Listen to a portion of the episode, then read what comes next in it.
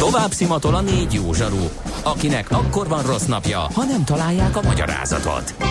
A francia kapcsolat a Wall Streetig vezet. Figyeljük a drótot, hogy lefüleljük a kábelt. Folytatódik a millás reggeli, a 90.9 Jazzy Rádió gazdasági mapetsója. A pénznek nincs szaga. Mi mégis szimatot fogtunk. Együttműködő partnerünk a Mazda 6 forgalmazója, a Mazda Motor Hungary Kft. Mazda 6. Drive Together. Jó reggelt kívánunk, 9 óra 17 percen folytatjuk a millás reggelt itt a 90.9 Jazzin Kántor Endrével. És Mihálovics Andrással. 0 30 20 10 9 0 9, ez az SMS és a WhatsApp számunk is együtt. Erre lehet üzeneteket írni. Most megpróbálnak összezavarni bennünket a hallgatók. A kandela nem az édesség mértékegysége. Nulla kandela keserű kávé, 5 kandela édes kávé, vagy rosszul tudom, biológia óráról sokszor kilógtunk. Én már nem tudom, hogy mit higgyek ebben az ügyben. Nem tudod, mi az üsző? Még sosem forgatta a látszatolót? Fogalmat sincs, milyen magas a dránka? Mihálovics gazda segít? Mihálovics gazda, a millás reggeli mezőgazdasági és élelmiszeripari magazinja azoknak, akik tudni szeretnék, hogy kerül a tönköly az asztalra. Mert a tehén nem szálmazsák, hogy megtömjük, ugye? No, egy igen érdekes szeletét fogjuk tálcán kínálni a mezőgazdaságnak ma reggel hallgatóinknak, ez pedig az, hogy olyan növényt is termesztenek náluk nem is kis területen, amelyekre nem gondolnánk, ez pedig a rizs. Hát, hogy ez hogy néz ki, meg miért, meg hogyan, meg merre, meg meddig, egy csomó kérdés felmerül szerintem a laikus hallgatókban is ezzel kapcsolatban. Ezért tárcsáztuk Fazekas Gyulát, a Nagykunk 2000 ZRT kereskedelmi igazgatóját. Jó reggelt kívánunk! Jó napot kívánok! No, hát eh, Fazekas úr eh, azért került itt mikrofon végre, mert eh, a Nagykun 2000 ZRT például foglalkozik rizstermesztéssel, ugye? Mekkora területen? A Nagykun ZRT-nek 1530 hektár berendezett rizstermesztéssel berendezett területe. Uh-huh. Uh, mióta foglalkoznak ezzel a növényel? Uh, már a Nagykun vonatkozásában. Igen, igen, igen, igen. Uh, még a szocialista mm, relációban működő szövetkezeti rendszerbe is foglalkoztunk, mivel a rizs azért nagyüzemi körülményeknek berendezett területen termeszthető, ezért már akkor megvoltak a területeknek egy részei, amin foglalkoztunk rizstermet. Ez, ez visszavezethető az 50-es évek elejére. Uh-huh. Egy kicsit általában beszélünk a rizs termesztésről. Ugye az átlag ember fejében a rizs az, az ugye a amerikai vietnámi háborús filmekben a végtelen vizes mezőkön bivajjal, feltűrt gatyaszárral, ázsiai emberek ott próbálják a, a rizs betakarítani, meg, meg termeszteni. Itt Magyarországon is hasonló körülményeket kíván ez a növény? Hát azért nem, mert a, a modern mezőgazdasághoz igazodott ennek a növénynek is a termesztése.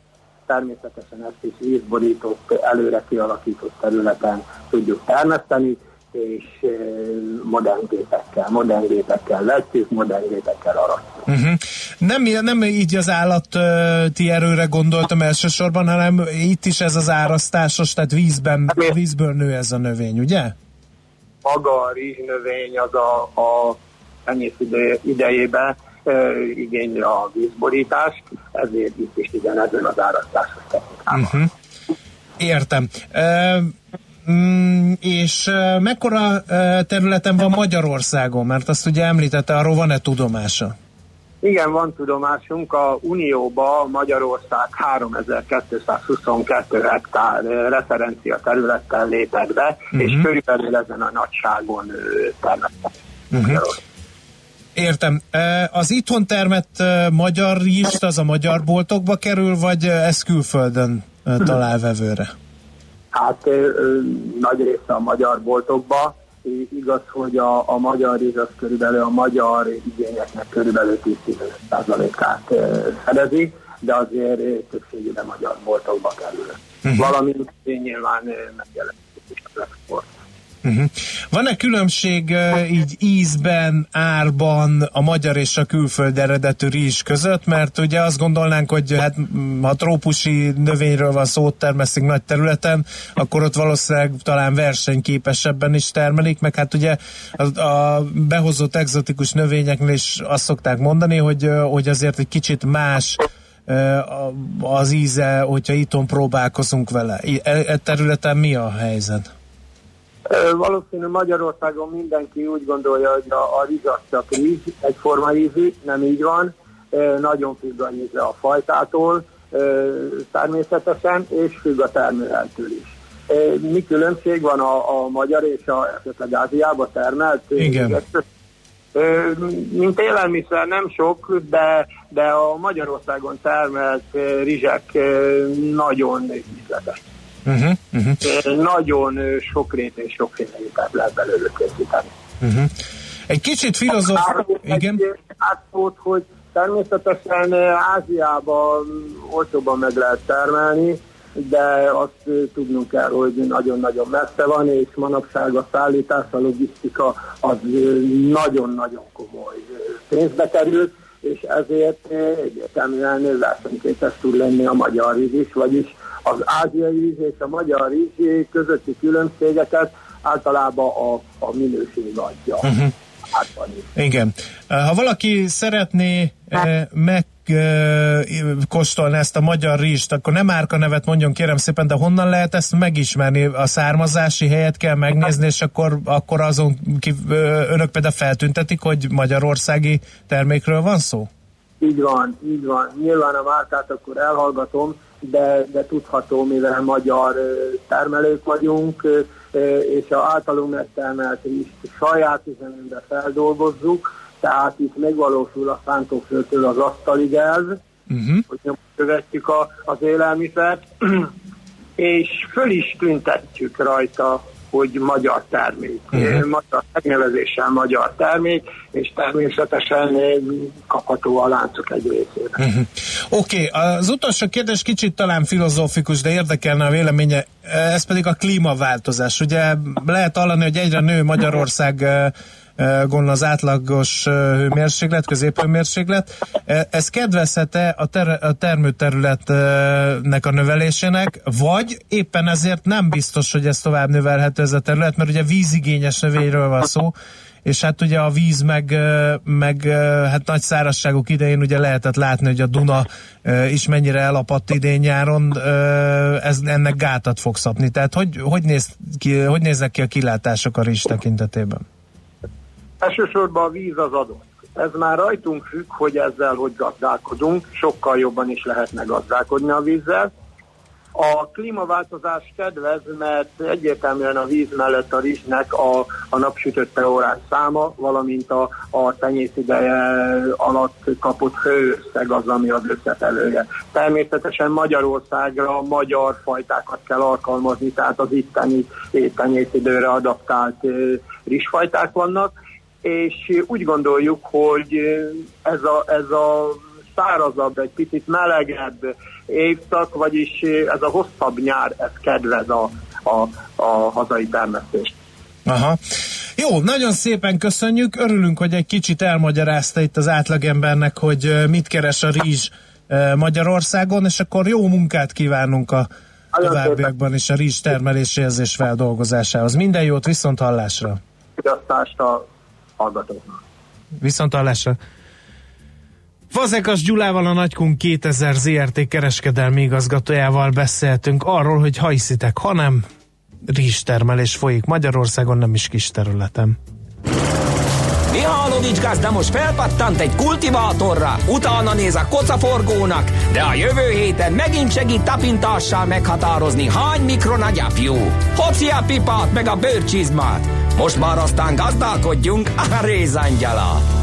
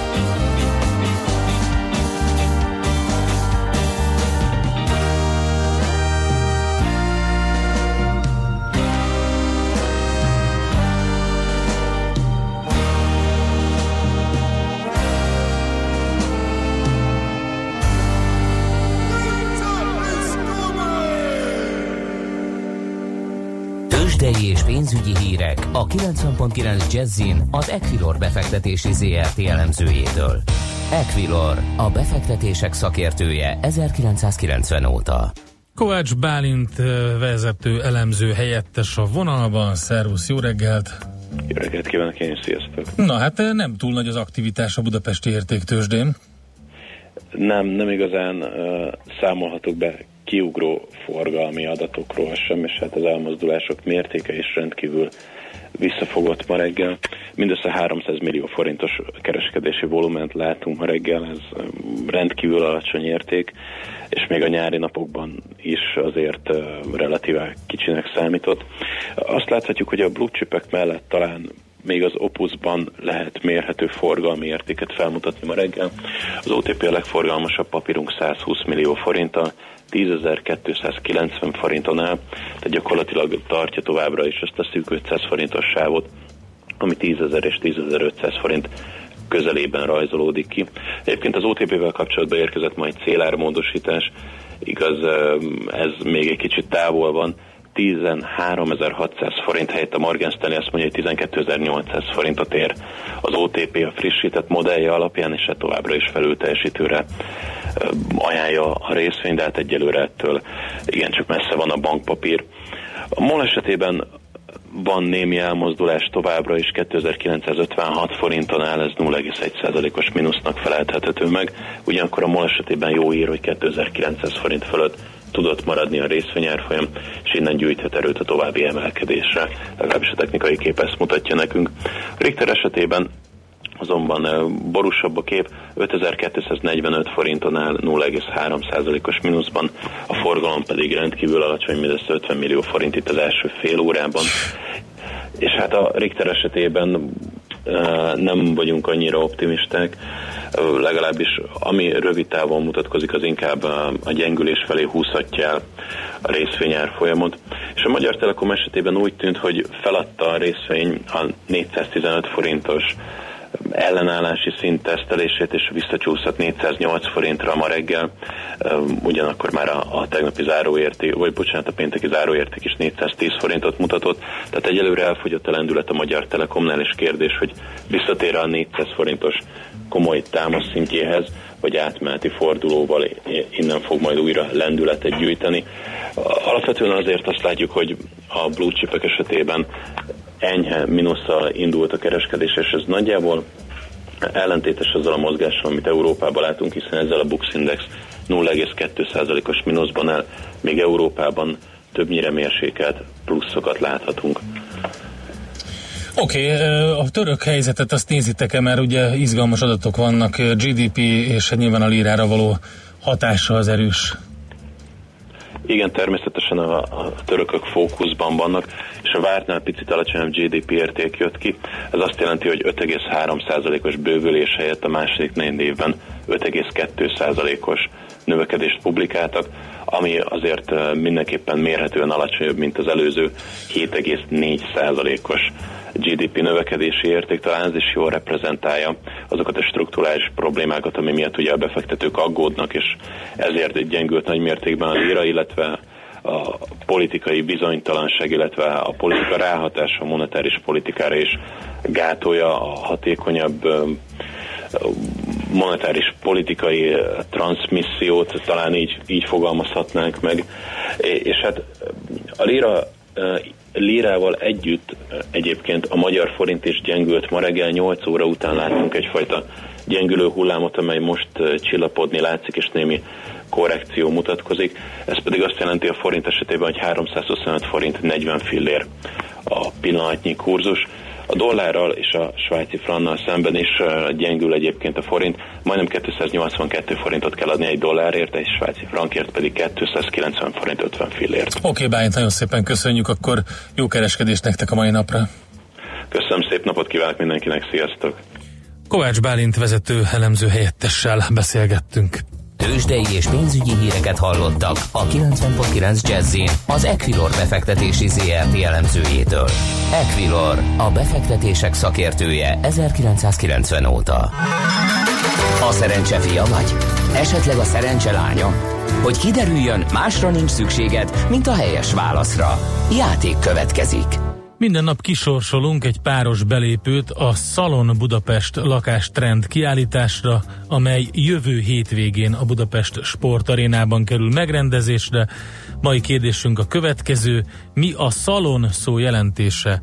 A. Bemutatóterem, B. A fürdőszoba, vagy C. Társalgó a társasági élet helyszíne. A helyes megfejtéseket ma délután 16 óráig várjuk a játékkukac jazzy.hu e-mail címre. Kedvezzem ma neked a szerencse! Műsorunkban termék megjelenítést hallhattak. Jazzy Rendezvú pároknak és magánzóknak, beszédeseknek és félszegeknek, akiknek van társa és azoknak, akik most is erre vágynak. A Jazzy Rendezvú egy olyan hely, ahol bárki elmondhatja történetét, vagy meghallgathatja másokét. Azután ki tudja, talán lesz egy hang, ami ő hozzászól. Jazzy Rendezvú Bálint Edinával minden vasárnap este 9-től a 90.9 Jazzin. Rövid hírek a 90.9 Jazzin. Gyengén megy az idén a nyugdíjpénztáraknak, írja a világgazdaság. Az állampapírpiac hanyatlása és a részvénypiac nem túl fényes teljesítménye nyomán 5-ből 4 önkéntes nyugdíjpénztári alap mínuszban áll az első 8 hónap után. A legfrissebb júliusi inflációs adat szerint 3,4%-kal nőttek egy év alatt az árak, ezt a szintet pedig az idei hozamok meg sem közelítik. Bővíti kapacitását a Mercedes-Benz Kecskeméti gyára. A beruházás 1 milliárd euróból, mint egy 320 milliárd forintból valósul meg, és több mint 2500 új munkahelyet teremt. Az új gyárban a tervek szerint 2020-ban indul a termelés. Palkovics László innovációs és technológiai miniszter a hétvégén a gyárba látogatott, ahol áttekintették a régió legnagyobb munkaadójának fejlesztési terveit, aktuális innovációkat, felsőoktatási és szakképzési kérdéseket, olvasható a napi.hu-n. Idén a legjobb HPV elleni védőoltás jár az iskolás lányoknak. A diákok 9 komponensű védőoltást kapnak, ami nagyobb védettséget nyújt, mint az eddigi, számolt be az RTL Klub. Ez azért fontos, mert korábban a szülők azért nem kérték az ingyenes oltást, mert inkább maguk vették meg a modernebb hatóanyagot a patikákban. Most viszont már ez is ingyenes, mondta a Danielis Ágnes, az emmi járványügyi főosztályvezetője. Ingyenes hepatitis C szűrés lesz az országban több helyen. Szeptember 15-én szombaton egy budapesti és kilenc vidéki helyszínen várnak mindenkit a szakemberek. Szakmai becslések szerint Magyarország lakosságának körülbelül 1%-át érintik a krónikus vírushepatitis fertőzések. Mivel a fertőzések 20 vagy akár 50 évig lappanganak, nem okoznak jellegzetes panaszokat. Az érintettek nagy része nem is tud betegségéről és fertőző képességéről. A vírusos májbetegek országos egyesülete közölte, a szűrés célja a fertőzöttek felkutatása azért, hogy minél hamarabb megkezdhessék náluk a kezelést. A betegség ma már gyógyszerrel jól gyógyítható. Ma nem valószínű csapadék, sok lesz a napsütés. A legmagasabb hőmérséklet 26-27 fok körül alakul. A következő napokban is marad a napos, nyáriasan meleg idő. Helyenként akár 31 fokot is mérhetünk majd. A hírszerkesztőt Szoller Andrát hallották, friss hírek legközelebb fél óra múlva. Budapest legfrissebb közlekedési hírei, itt a 90.9 jazz a fővárosban baleset történt a 18. kerületben a Nemes utcában, a Fenyőfa utca után a Kisfaludi utcánál. Lassú a haladás a 10-es főúton befelé az Ürömi körforgalom előtt, a 11-es főút bevezetőjén a Pünkösfürdő utcánál, a Budakeszi úton és a Hűvösvölgyi úton a városközpont irányában, illetve a Váci úton befelé a Vizafogó utcáig és a Róbert Károly körúttól a Lehel térig. Telítettek a sávok az M1-es m közös bevezetőjén az Egér úttól és folytatásában a Budaörsi úton befelé, az M3-as és és az M5-ös bevezető szakaszán, illetve az Üllői úton befelé a nagyobb csomópontok előtt és a Soroksári úton az Illatos úttól befelé. Sokan vannak a Hungária körgyűrűn, szakaszonként mindkét irányban, a Ferihegyi repülőtére vezető úton befelé, a Jászberényi úton és a Maglódi úton az Éles saroknál, illetve a Budai alsórakparton a Lánchíd előtt délfelé, a Pesti alsórakparton a Dráva utca és a Lánchíd között, a Károly körúton és a Múzeum körúton mindkét irányban, és a Csepeli bevezető utakon telefonon. Irimiás Alisz BKK Info. A hírek után már is folytatódik a millás reggeli. Itt a 90.9 jazz Következő műsorunkban termék megjelenítést hallhatnak.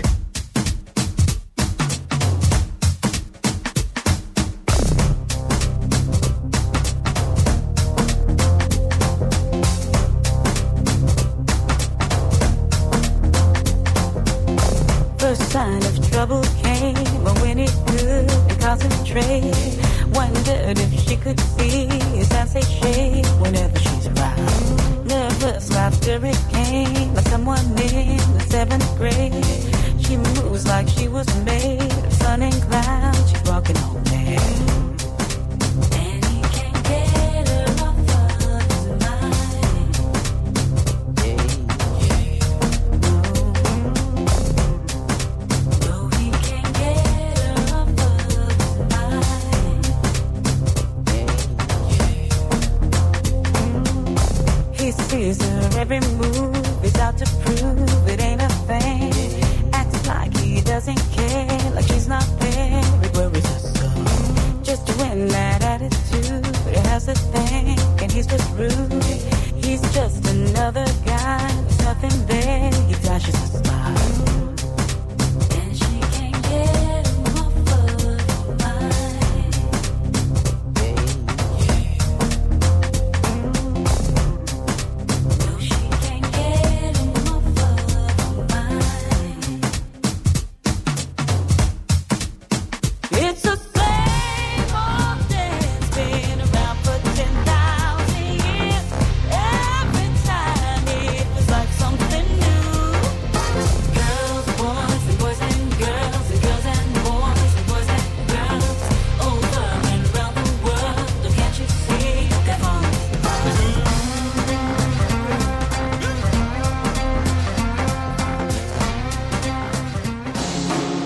Volt már olyan érzésed, hogy megtaláltad a választ?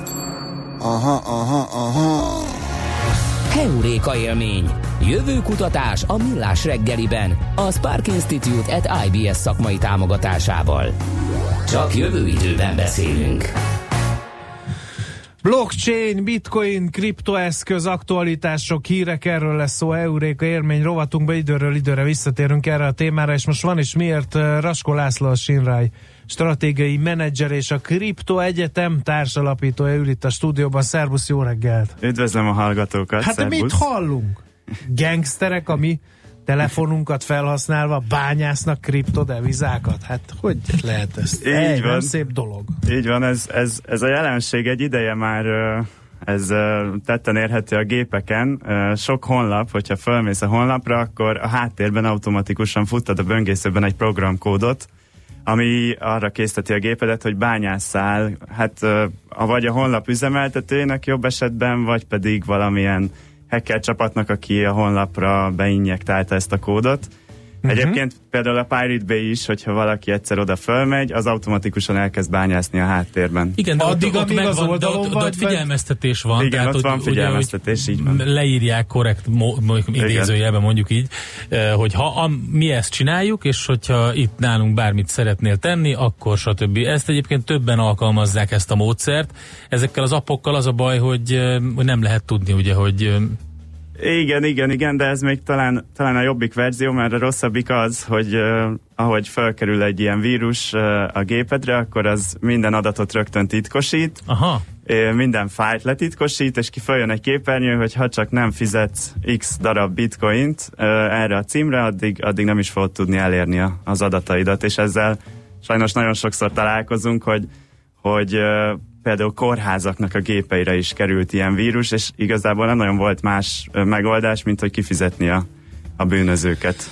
Oké, okay, akkor ezt így, így érzékeltük a jelenséget, de a mozgató rugóit annyira nem értjük, mert most nem lehet olyan nagyot aratni a kriptodevizákkal, elzúgtak azok a forradalmak, amelyek hát ugye nagyon magas árfolyamra lökték mondjuk a bitcoin árfolyamát, és az meg maga után húzta a többit, de fennmaradt ez a láz? Hát a jelenség az hasonló, mint ami volt a dotcom lufi idején, uh-huh. hogy uh, ahogy kezdett elterjedni az internet, ott is uh, minden cég szépen elkezdett uh, átállni a, a digitális és az internet világára, és ettől uh, nem is a fundamentumokat nézték már az emberek, hanem csak, hogyha beleírták a nevükbe, hogy .com, akkor már rögtön kilőtt Már az árfolyamuk, igen, és igen. mindenki vette. És hát egy nagyon hasonló jelenség folytatódott le lényegében tavaly és idén a kripto eszközpiacon. Itt is tavaly minden hír erről szólt, hogy ez mekkora jó befektetés, új technológia, e, tele volt a híradó, a tévé, ezért mindenki elkezdte vásárolni őket, attól függetlenül, hogy nem is nagyon néztek utána az emberek, hanem már csak a hallották, hogy ICO, vagy Coin, vagy bármi ilyesmi, akkor, akkor belevásároltak. És akkor ez, ez utána egy olyan hisztériát keltett már a végén, hogy a, a bitcoin árfolyam is 20-szorosára növekedett egy év alatt, a tavalyi évben, az Ethernek az ár, árfolyama pedig sok százszorosára, és hát uh, utána pedig elkezdtek rájönni az emberek, hogy azért ez mégsem minden arany, ami, ami ebből van, és elkezdték eladogatni ezeket a pénzeket, uh-huh. ezért is volt egy ilyen konszolidáció idén. De ugye hosszú távon ez annyira nem probléma. Egyrészt minden ilyen nagy bika piacot szokott követni egy medvepiac, mint amit most is látunk. Másrészt, ha például valaki a dotcom lufi idején vett az Amazon részvényből, az már nagyon jól keresett. Tehát aki az igazi fundamentumokkal rendelkező vállalatokat megtalálja, az, az ugyanúgy még továbbra Igen. is igen. tud ebből majd No, profitálni. akkor egy, egy ilyen gyors talparót azért tartsunk, hogy mi alapján érdemes ezt kiválasztani, mert ugye azért most már ilyen MLM rendszerek is épülnek, sőt piramis játékok is épülnek arra, hogy mi biztos hallották, kedves emberek, hogy óriási pénzeket lehet keresni kriptodevizákkal, nekünk is van egy, tessék beszállni, és ha még beszervezel hat másikat, aki szintén beszáll, akkor majd mindenki jól jár. Ezek azért nem tesznek jót ennek a, a, ennek a jelenségnek szerintem, de hogy lehet, ha valaki tényleg komolyan szeretne ebbe befektetni, az milyen szempontok szerint válogasson, mert nagyon sok ilyen van. Igen, hát itt hasonló ö, feltételekkel mentén kell vizsgálni egy, egy új ö, blokklánc startupot, mint egy bármilyen másik ö, startupot. Meg kell nézni, hogy ö, hogy milyen csapat áll mögötte, föl kell mérni, hogy ők vajon képesek lesznek-e megcsinálni azt, a, amit vállalnak. Ezt, át, ezt ugye leszokták írni előre, általában van is egy szép honlap, egy videó, hogy ott mit, mit, mit akarnak megcsinálni ezzel a kriptopénzzel, mert hogy ugye alapvetően a, a bitcoin az leginkább csak fizetésre jó, meg egymás között tranzaktálni, de, de a mögött álló technológiában ebben sokkal nagyobb lehetőségek állnak, és ezért nagyon sokan ezzel próbálkoznak.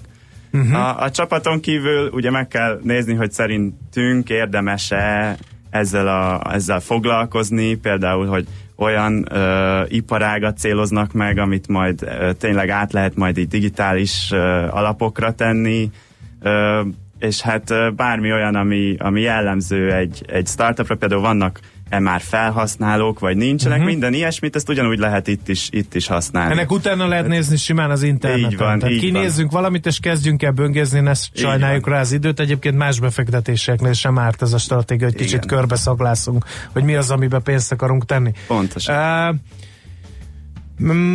ha már technológiát beszéltél, vagy technológiáról beszéltél, milyen felhasználási lehetőségei vannak? Mert azt gondolom, hogy most akármi is lesz majd a bitcoinnal, mint a kriptodeviza megtestesítőjével, lehet, hogy ez a jövő, lehet, hogy nem ez a jövő, ugye, ahogy mondtad, hogy a dotcom cégek közül sem mindegyik érte meg a nagykorúságot, de maga a technológia azért mindenképpen érdekes, ami mögötte van. Ezt mire lehet majd használni? Igen, tehát ez, ez a technológia az alkalmas arra minden, minden olyan iparágat meg tud reformálni, ahol valamilyen módon egy harmadik felet igénybe veszünk annak érdekében, hogy ő megtegye a mi kéréseinket. Például a fizetési rendszereknél ugye általában bankokban bízunk meg, mi a banknál vezetjük a bankszámlát, és hogyha akarunk valakinek utalni pénzt, akkor a banknak küldünk egy kérést, hogy ő utalja el ennek, a, ennek az embernek a pénzt mindenféle ilyen rendszernél a, a blokklánc az tökéletesen tudja ezt kiküszöbölni, ezt a harmadik felet, ettől sokkal biztonságosabb lesz, és, és az emberek egymás között tudnak tranzaktálni, ami egyrészt leszorítja, leszorítja a költségeket, másrészt jóval felgyorsítja a folyamatot. Uh-huh. Például Lehet, hogy egy csomó olyan um, alkalmazás vagy tranzakció is lesz, amikor az emberek nem is tudják majd a felhasználók, hogy valójában egy blockchain technológia áll az egész mögött, hanem I- használják van. ezt a bármiféle applikációt vagy eszközt, uh, um, amire egyébként használják minden nap, és akkor a háttérben pedig dolgozik maga a, a, a technológia. Így van, így van, és az, és az egyik plusz hozzáadott érték az az úgynevezett okos szerződések megjelenése. Uh-huh egy okos szerződés az olyasmi, mint egy szerződés, csak minden része digitalizálva van. És itt gondolok például, hogy konkrét példákat mondjunk, ugye van a, a repülésben, hogyha késik valakinek a repülője, nem tudom, egy-két órát, akkor elvileg automatikusan, törvényszerűen vissza kéne kapnia a repjegyének valahány százalékát. Ez, ez ugye EU-s törvény. De most e- ennek utána menni, ez nagyon-nagyon sok papírt ki kell tölteni, meg utána szerezni akár egy céget, vagy nekünk utána menni, leadni ezeket a papírokat, aztán várni, hogy ezt elbírálják, itt eltelik egy-két-három hónap, és aztán a végén vagy kapunk pénzt, vagy, vagy valami viszmajorra hivatkoznak, és nem kapjuk meg. Na, hogyha ezt okos szerződésen vennénk ezt a, ezt a repjegyet, akkor ebbe a szerződésbe ugye bele lenne írva, hogy honnan, hova megyünk, mikor indul a gép, melyik légitársaság, és akkor még ezen felül az is bele lenne írva, am- ami törvényileg szabályozott, hogy például két óra után a repjegynek 20%-át visszakapom. Uh-huh. És ugye a repülőknek minden adata, az lényegében elérhető ez a flight radaron is például uh-huh. ilyen információ. Ez ad ilyen biztonságot ebben a dologban? Ez ad biztonságot Mert ugye is. most az in- Indexnek az a címlap sztoria, hogy az ilyen eljegyekkel hogyan verik át az embereket. Ugye megveszed a jegyet, bedobod valami oldalra, hogy neked ez nem kell, eladod, és akkor küldik a pénzt, de nem jön a jegy. Ugye, és ez még a legegyszerűbb, azért ennek vannak fokozata is.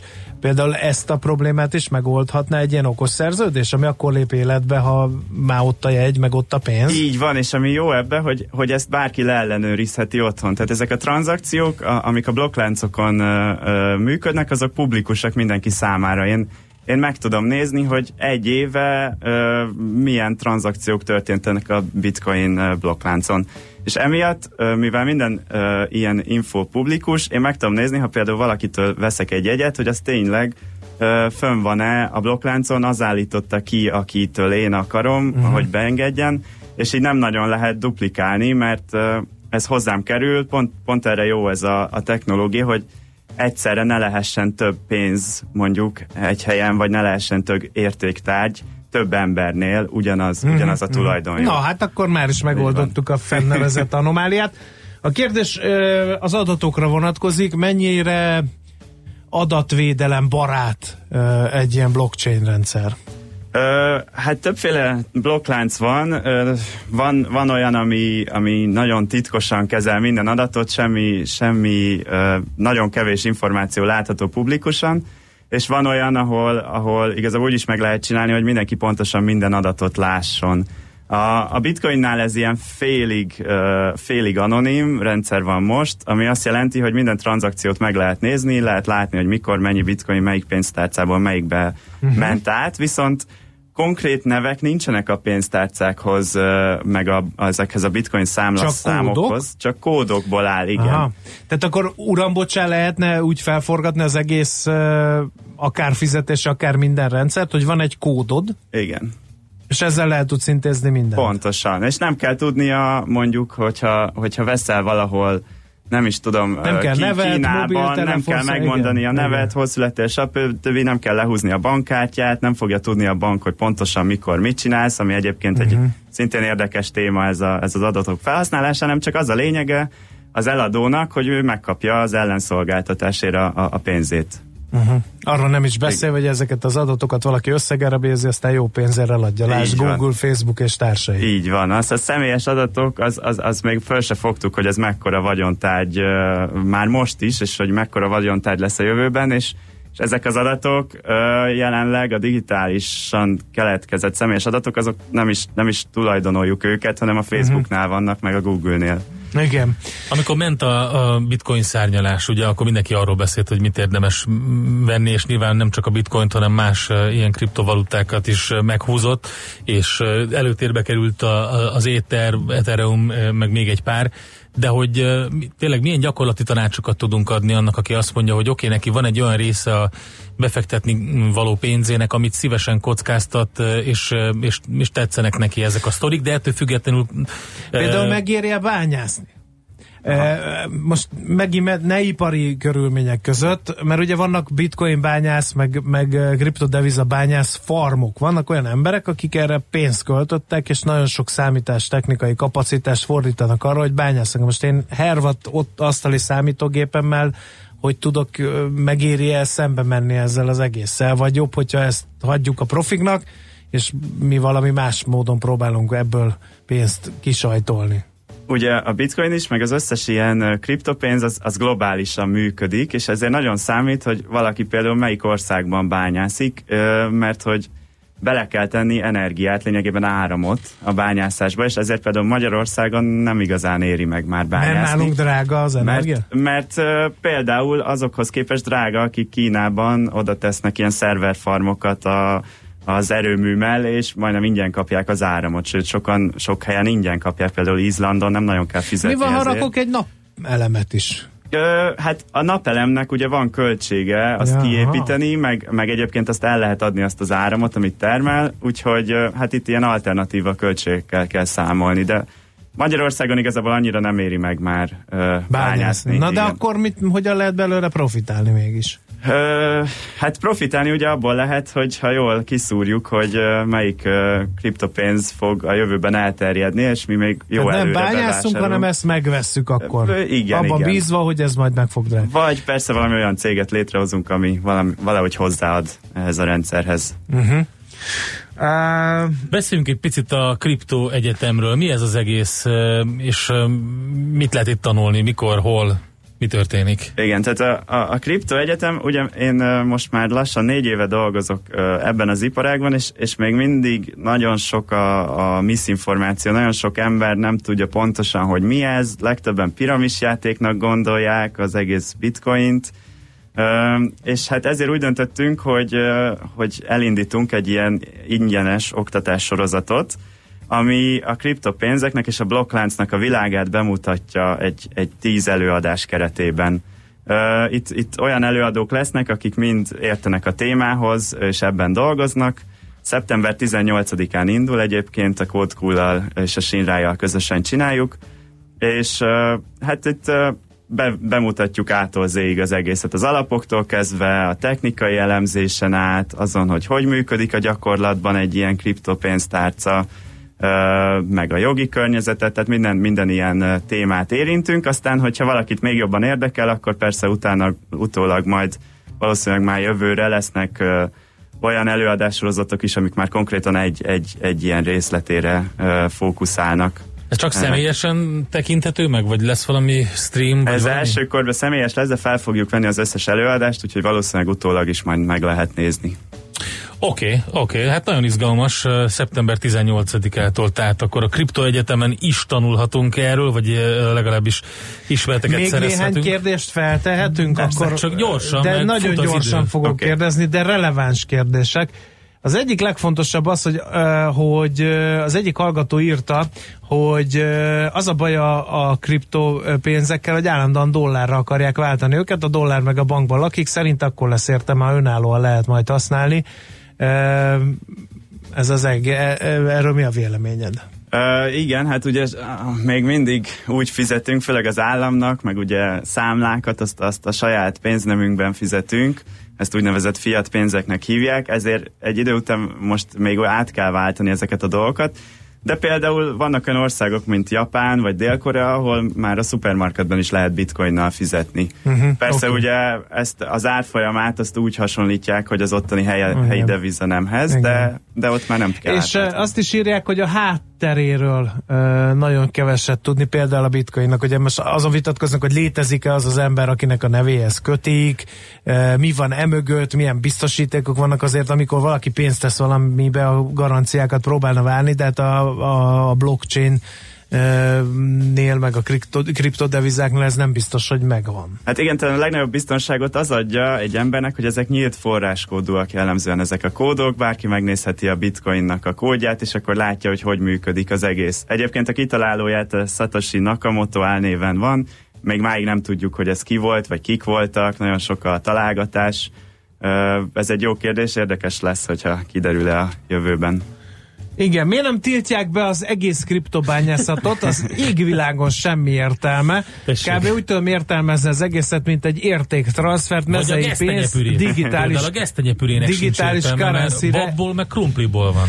Tehát, hogy még egyszer mezei pénz digitális kerenszére ez ad neki némi értéket egyedül. Tehát a, a, bányászatot az, az, az azért kell, hogy működjön biztonságosan ez a rendszer. Minél több bányász van a rendszerben, annál, annál stabilabb, annál biztonságosabban működik. ezért, ezért, ezért vannak a bányászok, ők cserébe kapnak jutalmat, a bitcoinnál ugye bitcoint, egyrészt új bitcoinok is keletkeznek, amit megkapnak, másrészt a tranzakciós, tranzakcióknak van egy nagyon kis díja, amit szintén megkapnak. Hogyha ha ez nem lenne, akkor, akkor tényleg nem lenne túl nagy értelme bányászni, így viszont van, és hát nem is tudom, miért kéne betiltani. Nincs ezzel semmi gond, ez egy üzleti modell, aki akar, az nyugodtan bányász. Így is van. Jó, nagyon szépen köszönjük. Érdekes volt, sok sikert bele. az egyetemhez, Igen. Köszönöm kriptoegyetemhez, és akkor majd nézzük, hogy ha nem tudunk elmenni, akkor majd a felvételekről mi is próbálunk okulni belőle. Nagyon szépen köszönjük, hogy itt voltál velünk. Én is köszönöm, sziasztok! Raskó Lászlóval, a Shinride stratégiai menedzserével, a Kripto Egyetem társalapítójával beszélgettünk. Heuréka élmény, a millás reggeli jövőben játszódó magazinja. Mindent megtudtok majd. Szakmai partnerünk a Spark Institute at IBS. No, hát ennyi fért bele ma a Millás reggelébe. Köszönjük szépen a figyelmeteket. Holnap 6.45-kor ismét lesz adás.